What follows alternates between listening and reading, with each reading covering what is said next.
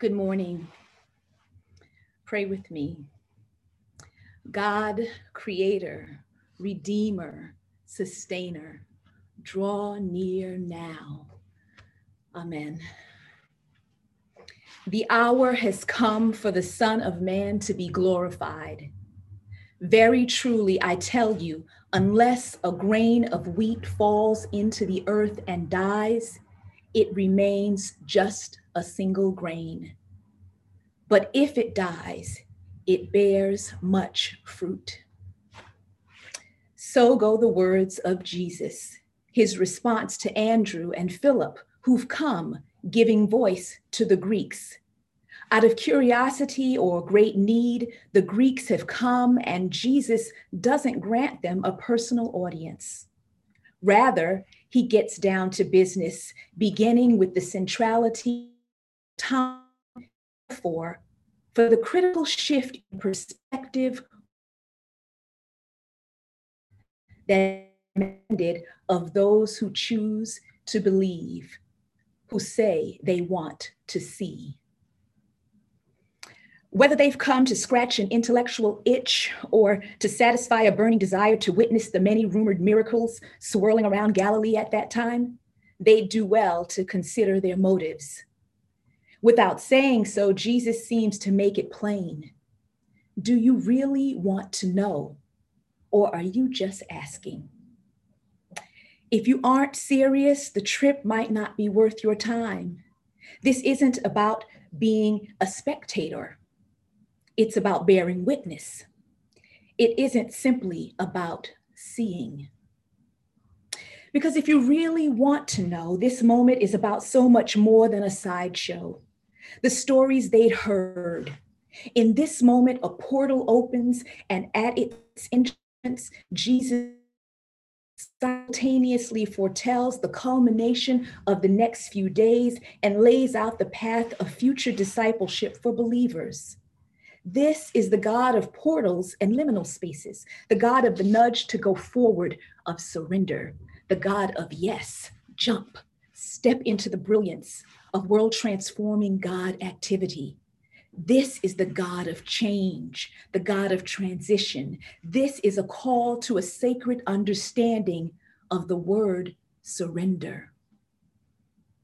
Do you want to know, or are you just asking? Jesus wants us to see into the hope or dream of a new world through the lens of death.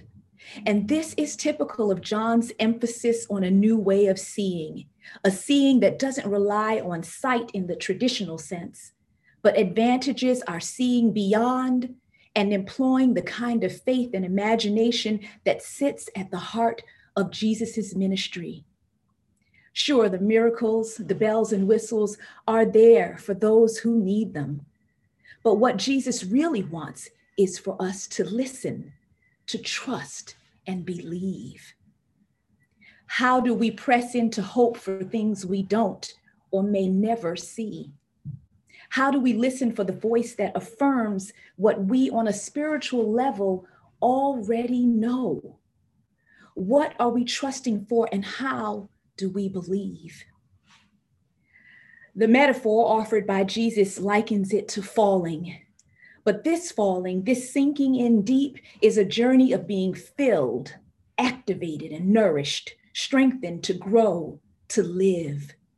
That pesky and likely painful unraveling, the peeling back of layers, are part of the preliminary process. There is so much more going on than what we can see. At the end of a conversation this week, a dear brother shared these words with me. There are hands, he said, as yet unseen, that are doing the work of holding you up. Hang in there. And immediately, like literally, before he finished saying the words, God gave me a vision of those hands not only holding me up, but cradling me. They massaged my shoulders and temples when I was frustrated for a when I had to hear hard things.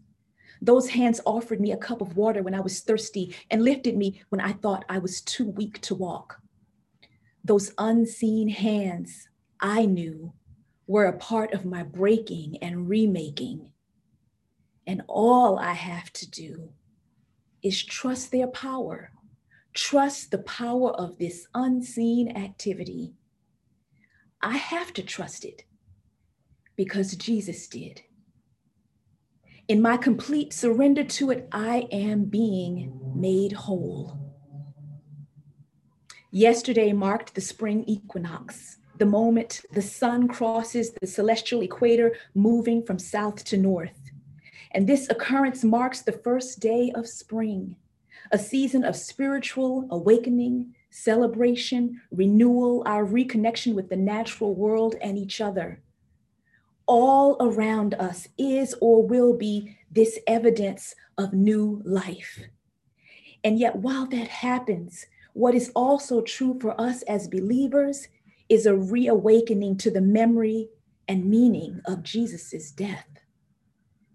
As the world emerges from this quiet season, we get to sit with Jesus here as he speaks to us in the shadow of the valley of death, knowing this space between worlds as our holy habitation. It is a time for tuning in, it is a time for listening.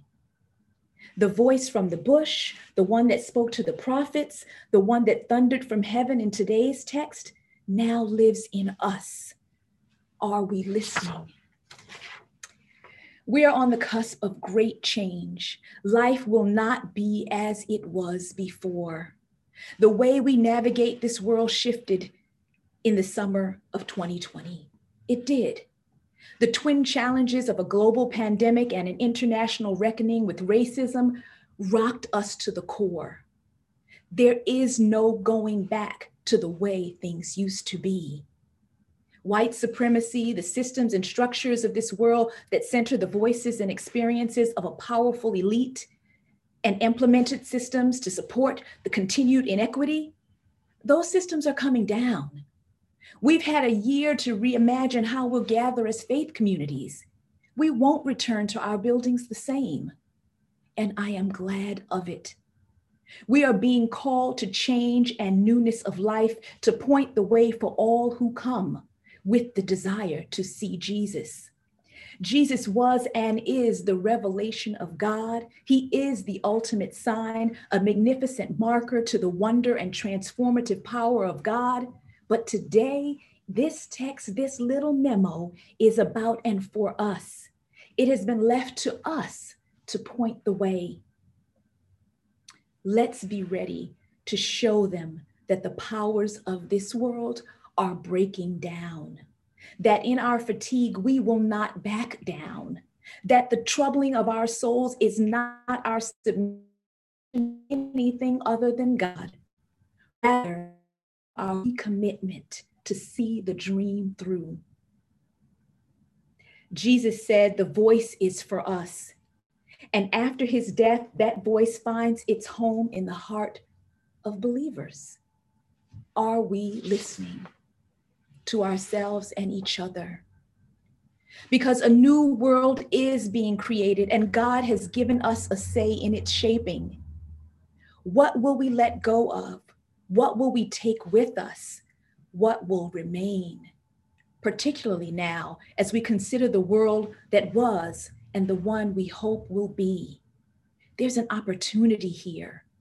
How do we return not to a world that was, but create and live into the greatest of hope, something new. In the 1986 film The Mission by Roland Joffe, Robert De Niro is Rodrigo, a mercenary and slave trader seeking redemption. He is a man buried by his identity, the glory of it, the weight and shame, the guilt of it. In the film, he embarks on a journey to a developing mission site in South America with a Jesuit priest, Father Gabriel, played by one of my favorite actors, Jeremy Irons. On their way to the mission, De Niro literally carries the weight of his sin and broken identity on his back. In a bulky netted sack, we see his sword and shield, his armor.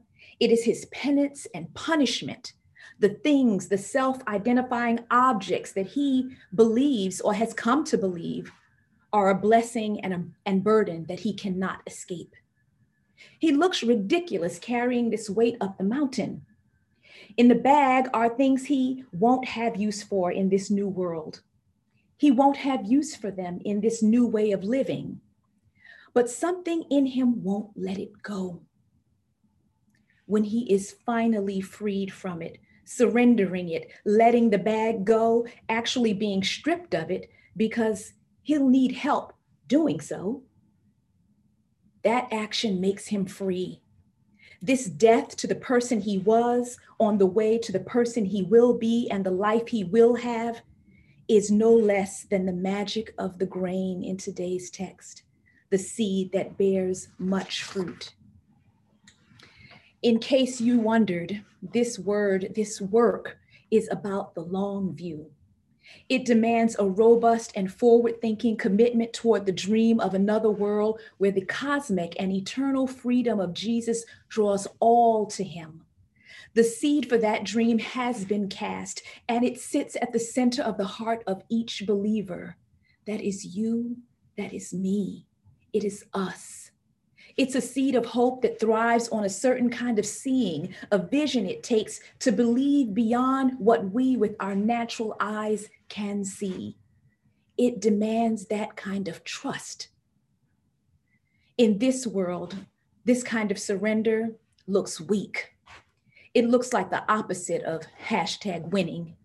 It looks like failure. But this week we enter the story with hope and are called to consider this posture one of ultimate obedience. And Jesus' summons to and his insistence that we dive into the both and of that submission. The acceptance of death and the invitation to life is the work of the cross. Where are you? If you're waiting around for the miracles, tune in a little deeper and hear what Jesus says. Of primary importance is this death and rising to new life. It's a hard word, but Jesus, troubled as he may be, doesn't shy away from it. If you really want to know and you aren't just asking, hear the message, the divine urgency of God's word. Hear it today as we grieve the tragedy that claimed the lives of eight innocent people in Atlanta this week, six of them women of Asian descent. We can't ignore the residue, the words left behind by our former president, words highlighting those lives as among the disfavored. We can't maintain demonizing and damaging narratives, narratives that say some lives are somehow less than, narratives that erase their divinity and right to life and expect anything different. Whether it's from law enforcement or empowered and emboldened persons like the killer from this week's shooting, persons of color don't feel safe, and that is a problem. Violence and discrimination against Asian Americans is racism, and racism of any kind is sin. And that sin is one of those seeds that must die if we're to live into this new way of being. It is and will be hard, but it's work we can do if we don't respond to it in fear or anger. Jesus' sacrifice is built on obedience to the mission, an ethic of love that says, even if I don't see it, I believe it, and I'll surrender my very self to it. Unless a grain of wheat falls into the earth and dies, it remains a single grain. But if it dies, it bears much fruit. This beautiful metaphor for redemption, it's a story of repentance and submission, of conversion and recovery, of vindication. It is a story of deliverance and salvation. Jesus in hard words like sacrifice and death. In fact, it turns towards them. It encompasses sin and brokenness. It encompasses our weaknesses and opens us up to the possibility and promise of a new and meaningful life. This falling into the earth has to be made real if we're to survive. It can't just be our practice of God talk on the weekends. That isn't sufficient. Jesus wants more. He's pushing us toward a sacred understanding of surrender and pointing us toward the hope of glory that we might be and do the work of love, pointing to God and the dream of a world not fragmented by fear, but one enlivened by love and creative imagination. To do this work, we have to hope, we have to hope, and we have to have faith. Faith that something beautiful will come of what sometimes feels like an endless season of waiting. We have to have hope for something better to emerge. That's our superpower, that in hope we submit to the brutal work surrender, the falling into, the inward looking, the self surrender, the dying, the letting go, that we might rise with Jesus alive and that our example would point the world to God's dream of love. This is all God's mystery making. We can't live afraid of dying. If you're sitting here today and God is stirring in your soul, speaking to you in the depths of your heart, in places God alone can locate and name, I invite you to listen. I invite you to listen. Where do you see yourself in this story, in this moment? What do you need to let go of? To live. Be still and know. Amidst the waves of uncertainty, the doubt and fear is an abundance of love. Let that love transform and change you. On this broken road, in this unfinished place, hear God's promise of life. We can we will live. Amen.